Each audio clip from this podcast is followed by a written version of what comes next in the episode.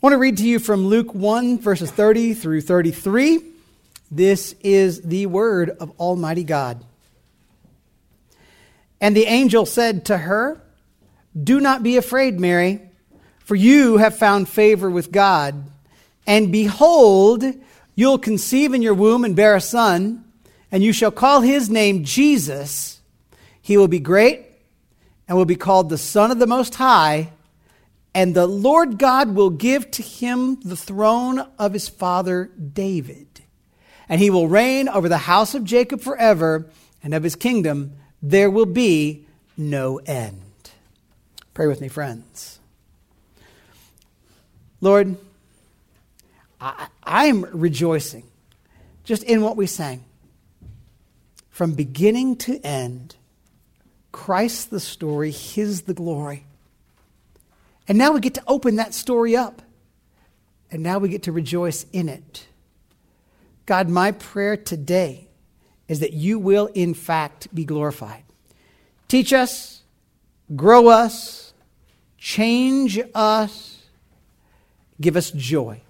That's our prayer. In Jesus' holy name, amen. You can be seated. So let's tell the story of the Bible, the story of God. Before there was time, God planned to redeem a people for himself. And then in the beginning, God created everything that there is. God created mankind in his image and placed the man under covenant obligation to God. Adam had a choice obey God and live, disobey God, and that will lead to death. We call that the covenant with Adam or the covenant of works. When Adam rebelled against God by eating the forbidden fruit, the Lord God showed his mercy. After all, God was going to fulfill his plan to redeem, bless you twice. And God promised he was going to send someone into the world who would crush the devil and set things right. Then God chose one line of the human family tree, the line through Seth, to carry forward the promise of a rescuer to come. God preserved Noah and his family, descendants of that line, when the rest of the world was destroyed by the flood. And God covenanted with all creation that he would never again destroy the world until he first fulfilled everything he had promised in the covenant of redemption. Well, eventually, God made nations out of the world, different languages, different people groups, all the rest. And God chose the descendants of a man, Abraham, to be the ones who would bring the promised one into the world. God made a covenant with Abraham that made some unconditional and some conditional promises. On the conditional side, if Abraham and his offspring would obey God's command to circumcise their sons, God was going to give them blessing, offspring, land, and dominion over that land. But if they chose not to obey God's command, they were going to be cut off Individuals would be, would be cut off, though the nation itself would survive because God was going to fulfill his promises. On the unconditional side, God promised that one of Abraham's offspring would bring the blessing of God to the whole world, all nations. God was going to sovereignly see to it that Abraham's family, no matter what, was going to birth the rescuer who he promised in the beginning. Well, God moved Abraham's descendants into the land of Egypt. They lived there for four centuries, and that family grew into a strong nation. Then, by the mighty power of God, in keeping with the unconditional promises God had made, God led the nation of Israel up out of the land of Egypt after rescuing them from slavery. And God offered a covenant relationship to the nation of Israel. And in this covenant, God spelled out for Israel the standards they've got to ob- abide by if they wish to remain in his favor as a people. If they obey, God will give them the blessing, offspring, land, and dominion that he promised Abraham. But if they would not obey the terms and the laws of the covenant, the nation would forfeit their status as God's prized possession. And the people agreed to the covenant. They said yes three times. They willingly submitted themselves to the terms of the agreement. And in many ways, that covenant at Sinai is simply the continuation of and the clarification of the this worldly works based part of the covenant that God made with Abraham. But wrapped up inside the covenant is the unbreakable promise from God that one was coming, that he would send into the world who would redeem all the elect for God. So there's the summary of where we've been. Does that sound like, uh, let me think, about seven weeks of sermons to you? I hope so. We've seen the covenant of redemption, the covenant with Adam, the covenant with Noah, the covenant with Abraham, and the covenant with the nation through Moses. Today, we're going to move quickly through the story of God's working through history so that we can look at his covenant with David. I want to show you the background of the covenant, the covenant itself, and the covenant's importance. And hopefully, you still like the storytelling all this because I think this is a load of fun. So, you ready to jump into the background of the covenant? All right. At Mount Sinai, the nation of Israel agreed to a covenant with God. They would be his subjects, he would be their Lord. I will be your God, you will be my people. They would obey the law gave, and God would preserve the people and bless the people. And God included in the law some things. There were things in that law, right? You guys have read Leviticus. Well, you start it in your Bible in a year plan before you give up, right? How many of you have given up in Leviticus at one time or another in your life in a Bible in a year plan? Let's be honest with each other. If anybody's not admitting it, y'all are a bunch of liars. And we know about liars, they talk about them in Revelation. All right, so, so, God included in the law the sacrificial system. You guys know about that, right? The sacrificial system in Leviticus makes a way for the nation to be preserved when they sinned if they repented and follow and began again to follow the ways of the Lord. Included in the covenant is the nation willingly agreeing that if they disobey the laws of God, God's going to judge them. Now, before the people left the mountain, therefore, God gave them a little bit of a building project. Moses guided the nation to build the tabernacle, which is like a, a portable, it's like a tent right, that they could carry to the desert, but it's like a portable sanctuary that the nation could carry around. And God told the leaders to make sacred objects that they needed for the preservation of the nation, things like the altars, the lampstands, the Ark of the Covenant. That's important. And God told the priests exactly how to make the right sacrifices and the right offerings to keep the nation alive under God's favor and not be destroyed for their rebellion. Now, let's make a couple side note points here. I want you to take note. The sacrificial system in the book of Leviticus, which all y'all stop reading, it is glorious and it's a good thing. The sacrificial system did precisely what God intended it to do. But understand this the sacrifices in the book of Leviticus were never about giving individuals God's saving grace. A person who never believed in God could make the offerings in Leviticus, right? A person who didn't believe at all in God could live as a good citizen of Israel, even with no form of spiritual salvation come into their lives. The book of Hebrews tells us that, that the repetition of those offerings day after day after day after day after day proves to us that there was no actual personal spiritual life granted to anybody because of the critters that they offered. So if a person was going to be saved, something bigger, something better had to come along.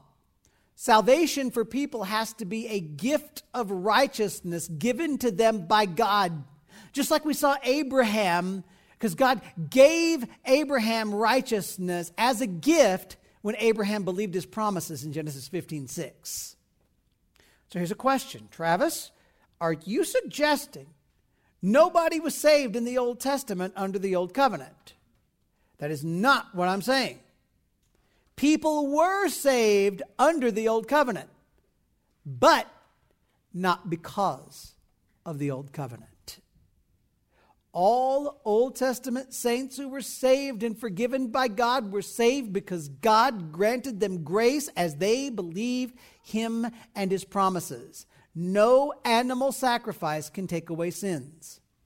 But God gave grace to the true believers under the old covenant because He knew he was going to send his son to be the actual sacrifice to pay for the sins of every single person who would ever trust in him.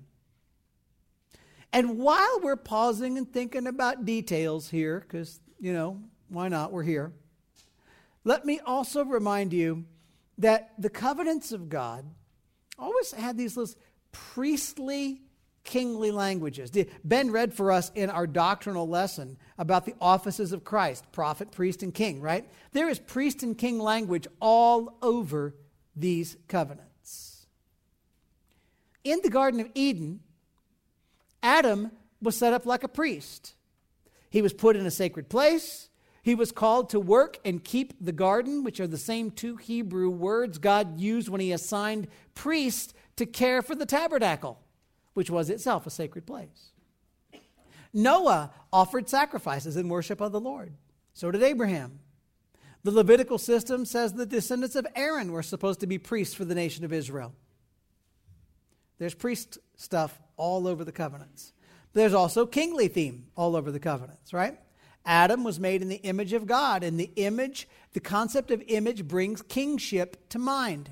Adam was told by God to have dominion over the earth, to be fruitful, to multiply, to rule over the world.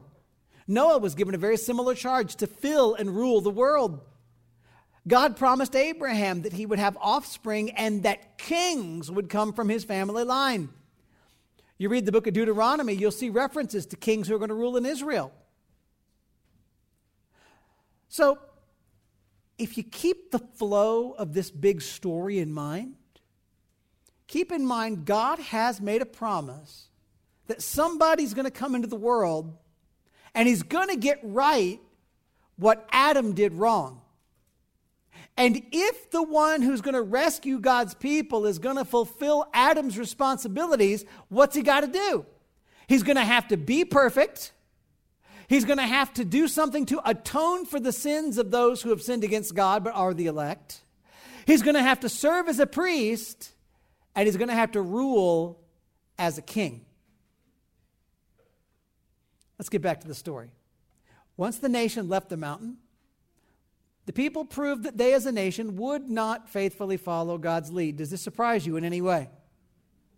In fact, because of Israel's disobedience, God forced the people to wander in the wilderness over the next four decades. There was an entire generation of people who died in the wilderness without ever entering the promised land.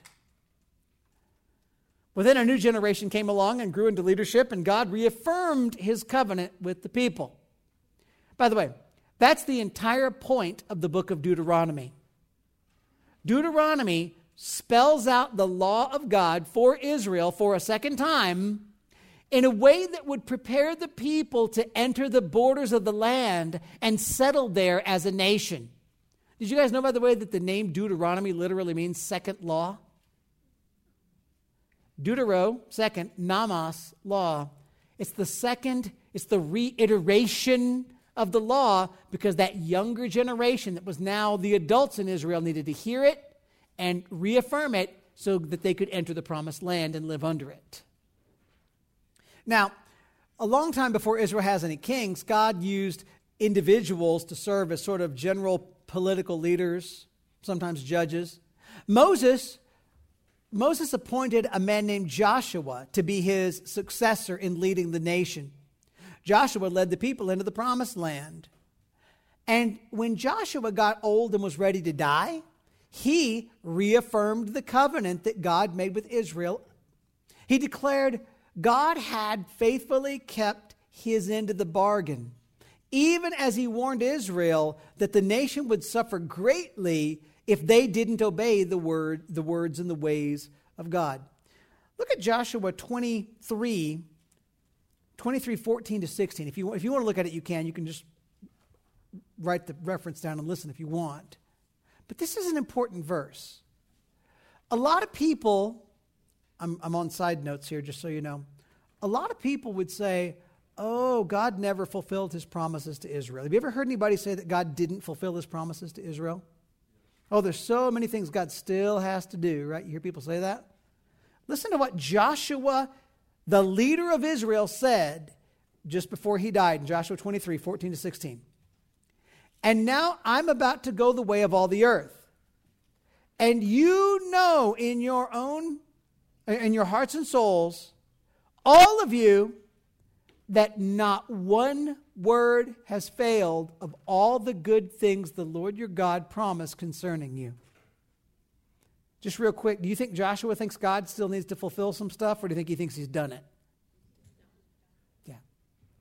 All have come to pass for you. Not one of them has failed. But just as all the good things that the Lord your God promised concerning you have been fulfilled for you, so the Lord will bring upon you all the evil things until he's destroyed you from off this good land that the Lord your God has given you, if you transgress the covenant of the Lord your God, which he commanded you, and go and serve other gods and bow down to them. Then the anger of the Lord will be kindled against you, and you shall perish quickly from off the good land that he has given to you. Do you see where Israel is? God has kept his word, and now they are under a works-based covenant that says, obey, you keep the land, disobey, you don't. Okay, so after Joshua, the nation is governed by judges, leaders that God raised up from time to time to lead the nation or maybe just a particular tribe, especially in times of crisis. And over the years, Israel rebelled against God, and the Lord brought consequences on them because of their unfaithfulness, which was keeping in the, with the covenant promises. And when the nation repented, and they cried out to God for mercy. God raised up a judge and rescued them, just as he had promised to do. And all of this takes us to the book of 1 Samuel, and, and just before 1000 BC. God has kept his word. God has given his people the land that he promised to give them. But let me ask you do you think the people are faithful? Well, let me ask you, how faithful are you? And you've got the Holy Spirit. During the days of Samuel, the last of the judges, the people of Israel asked God to give them a king so that they could be led and governed like all their neighboring nations. 1 Samuel chapter 8 verses 4 through 7. I'll give you a second to find it because we're going to be in this for just a second. 1 Samuel 8. I still hear you flipping. Got it? All right. 1 Samuel 8. Look at 4 to 7. Then all the elders of Israel gathered together. I just like to add, this is such a sweet hearted people. Came to Samuel at Ramah and said to him, Behold, you are old, and your sons do not walk in your ways. Now appoint for us a king to judge us like all the nations. But the thing displeased Samuel when they said, Give us a king to judge us.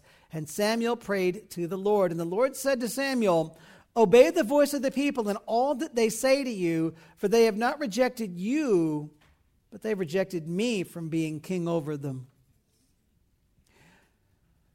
The people's demand that God give them a king was a rejection of the Lord his covenant, and his ways. Samuel tries to warn them of the negative consequences of that decision, but they will not listen.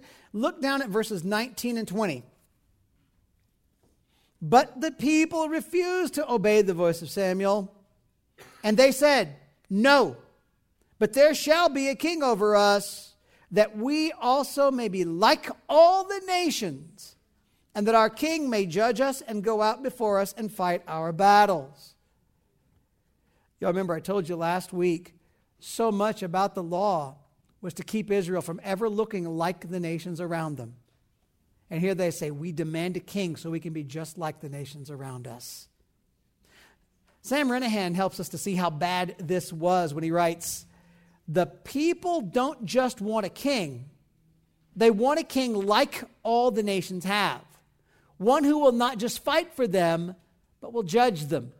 In other words, they want new laws, they want new religion, they want new authority. They don't want a king to lead them under God, they want a king to lead them away from and apart from God.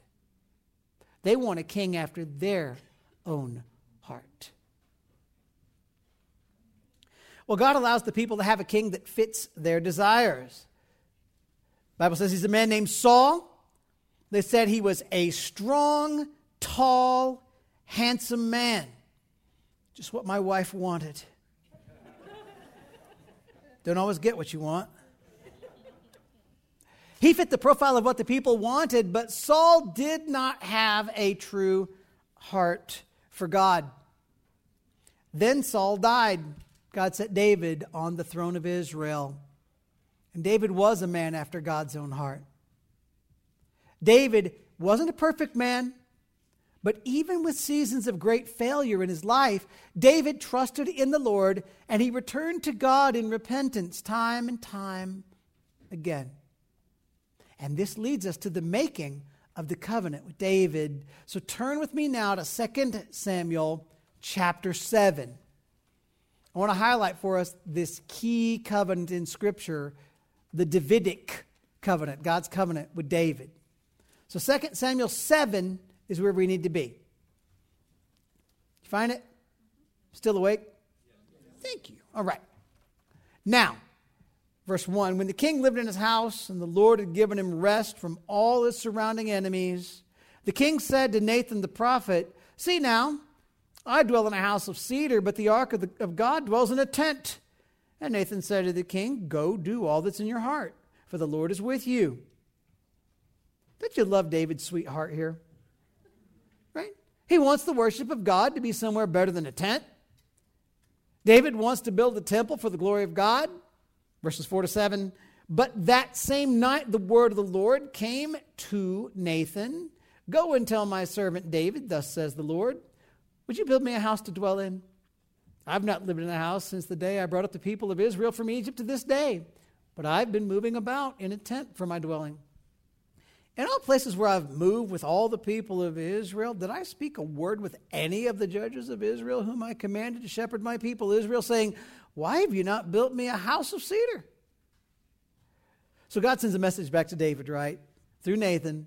Look, I appreciate the gesture, but it's not your task to build a house for God to live in.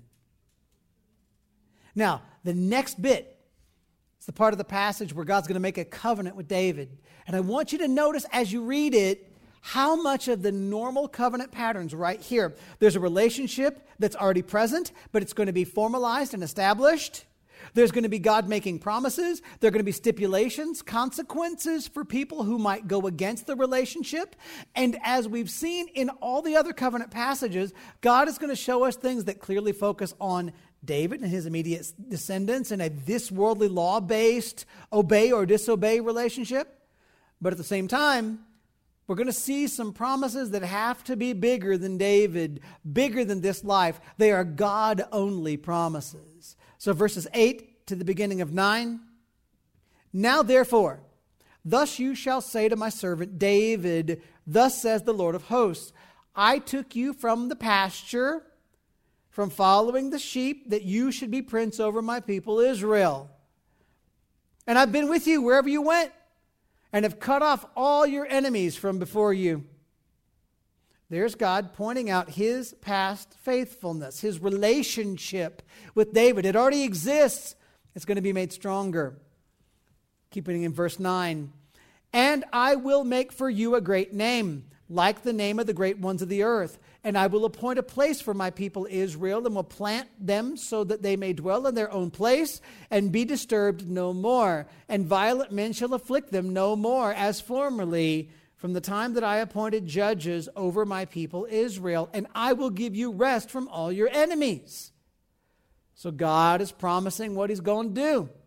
He's going to bless David. He's going to make David's name great. He's going to bless Israel. He's going to give them land. He's going to give them safety from their enemies, just like what God promised in the covenant with Abraham or in the covenant with Moses. God is going to be, He's willing to be the God of this nation and to give them blessing and a safe land in which to dwell. In fact, I would tell you, folks, there is no biblically faithful way you can separate the covenant with Abraham from the covenant with Moses from the covenant with David. Can't do it. Now, end of verse 11 and following. Here it is. Moreover, the Lord declares to you that the Lord will make you a house.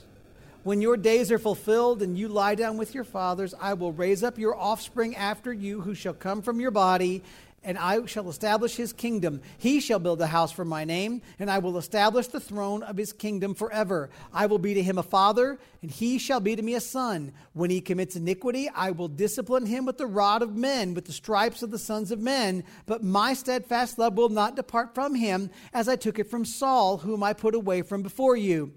And your house and your kingdom shall be made sure forever before me. Your throne shall be established forever. So David wanted to build God a house, a temple for the holy dwelling place of the ark. God says to David, I, in fact, David, will build you a house, a family dynasty.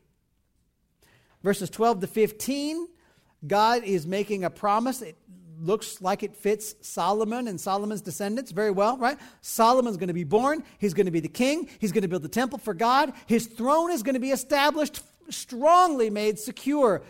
When a descendant of David's, including Solomon, sins against the Lord, God will discipline that individual to correct him, but God will not choose another family to be the chosen kingly family.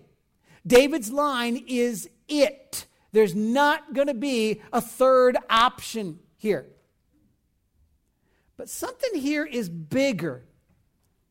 Verse 13, God says, and I will establish the throne of his kingdom forever. Verse 16, we read, And your house and your kingdom shall be made sure forever before me. Your throne shall be established forever. That was three forevers.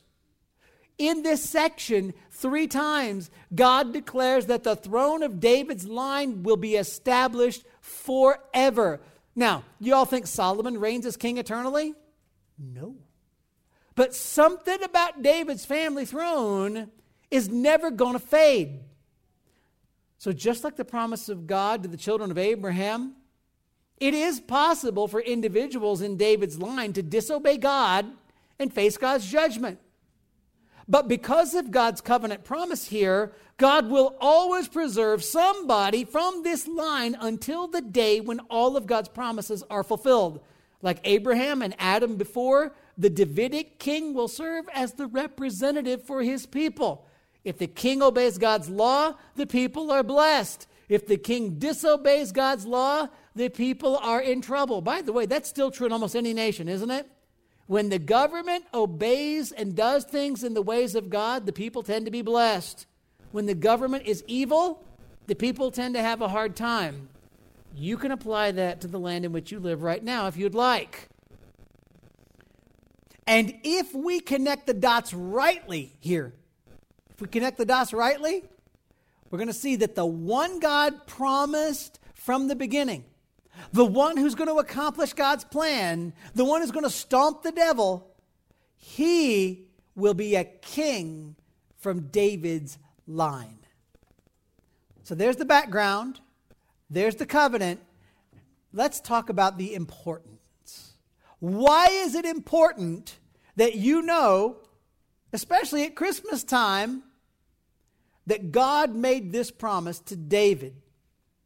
Well, if you follow the history of Israel, you see that within a century of David's rule, the kingdom was divided. You know that, right? Most of the tribes of Israel break away from the Davidic king's rule. The land is divided between the northern kingdom that they call Israel and the southern kingdom that they call Judah. The Davidic kings ruled the smaller southern kingdom. And God does not reunite the land.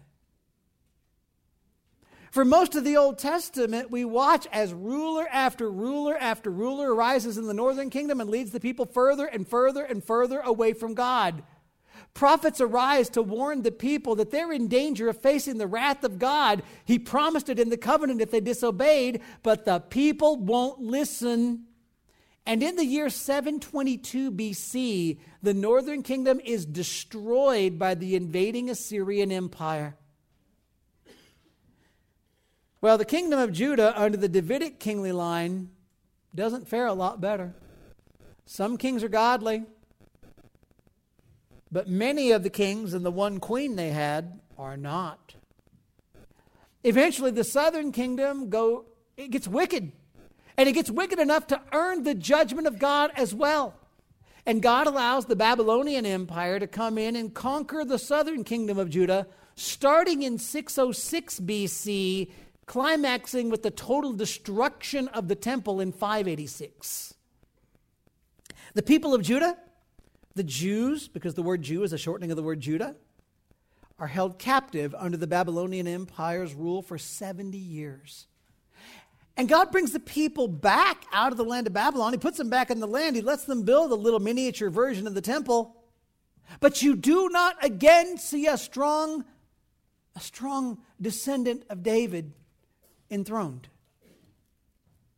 You never again see a strong king from the line of David enthroned.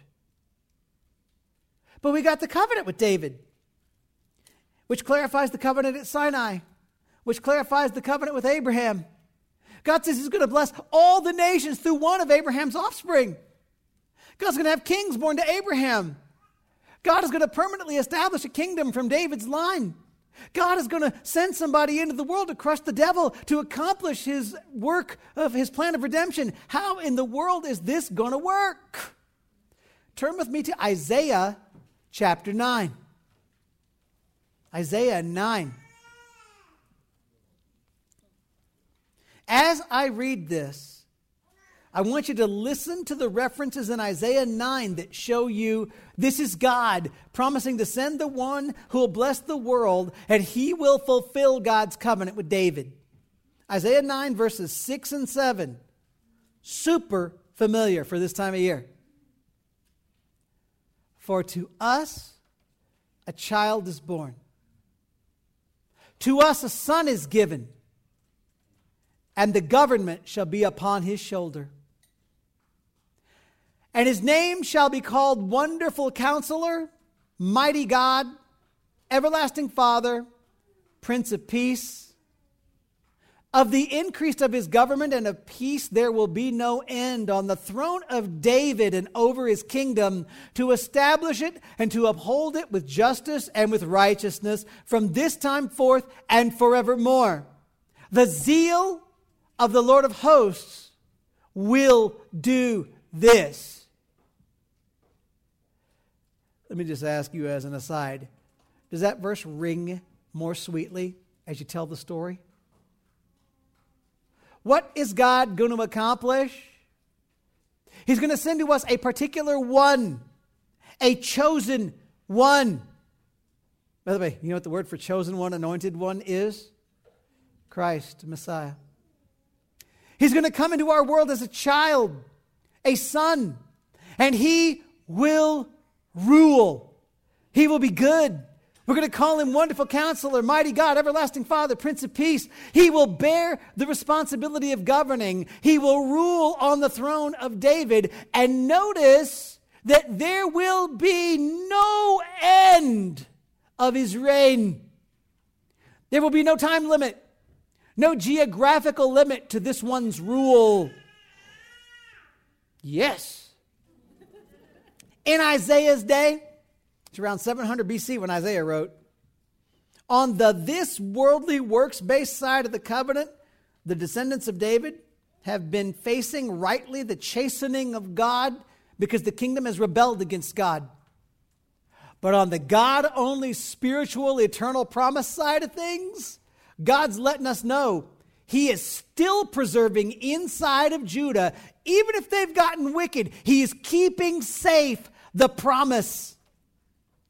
He's preserving in Judah the line of David. And God is promising that He's going to send to us a king from that line who will rule not just the land of Israel, but the whole wide world. He'll rule not just for a few years, but forever. He'll rule not with some goodness and a few mistakes, but perfectly flawlessly, wonderfully. He's going to be just, he's going to be righteous, he's going to accomplish God's plan.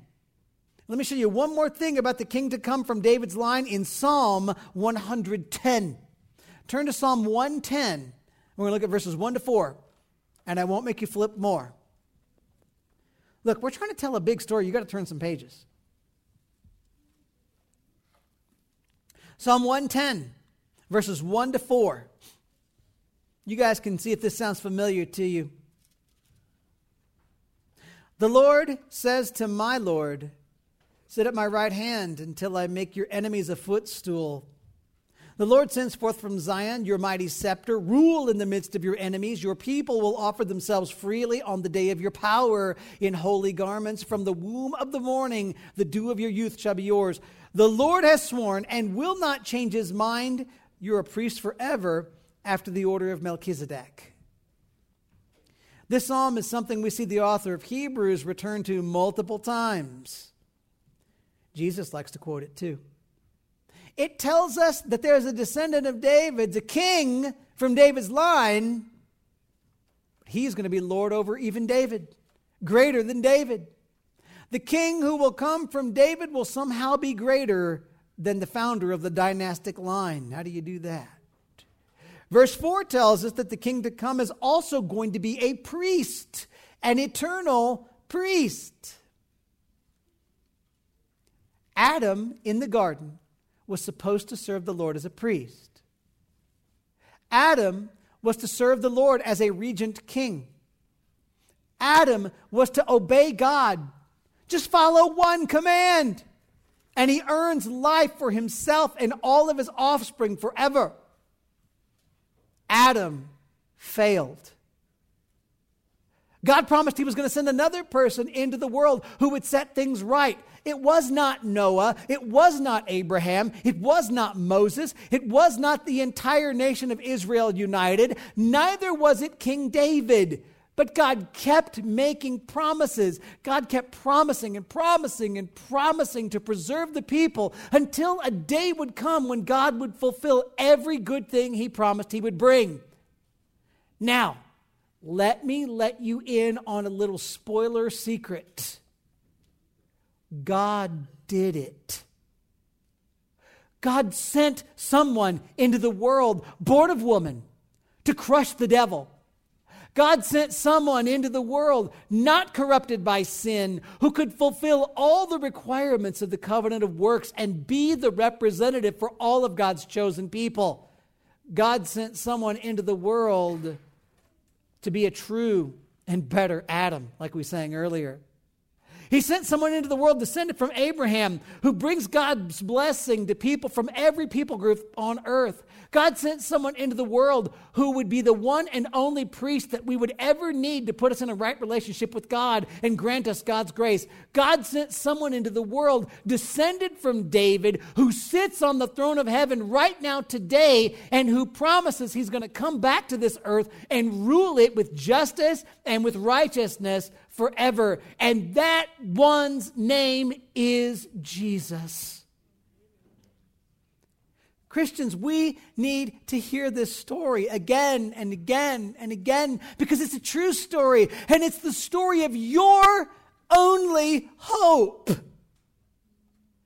As Christmas approaches, realize this is the time we set aside to celebrate the coming of the one God promised and promised and promised and then really did bring into the world.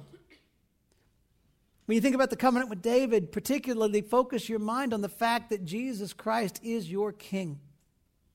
Worship Jesus, serve Jesus, give your obedience to Jesus. Take joy in knowing that no matter what things look like in this world today, the universe is ruled by your King. And He's the only King who's ever going to rule forever. And if you haven't yet come to know Jesus, you might be thinking, what in the world am I listening to all this story about? I want you to understand the story that we're telling today. It's a true story, and it's a big story. Everything that we're talking about here boils down to one question for you Are you okay with God? See, all of us, all of us have sinned against God. You know that, don't you? We've earned the judgment of God. And our only hope is to have His pardon and His forgiveness. And the only one who can pardon us is King Jesus. So, friends, believe Jesus came to this earth and died to pay for your sins. Believe that Jesus rose from the grave and is alive right now today. Surrender yourself to the lordship of Jesus. Ask Jesus, please, Lord Jesus, save my soul. And find true life in the Savior King God sent to fulfill his promises. Let's bow together and pray. Lord, You know how great is our need of mercy. You know how deeply we long for a true king, a compassionate king, a savior king. You know, Lord, how much we need to be ruled by someone who can represent us before you. And Lord, we just say thank you so much that not only did you make a bunch of promises, you fulfilled a bunch of promises. Because Jesus is Son of God, descendant of Abraham, descendant of David, true King of Kings. And Lord, we know this. We know Jesus did not come in the first Christmas to a throne room. He came to a stable. He did not first find himself enthroned. His first crown, it's a crown of thorns because he came to die to rescue us first. But we know that Jesus is king. He reigns and he will return. Help us to be yielded to our Savior. We ask it in Christ's holy name. Amen.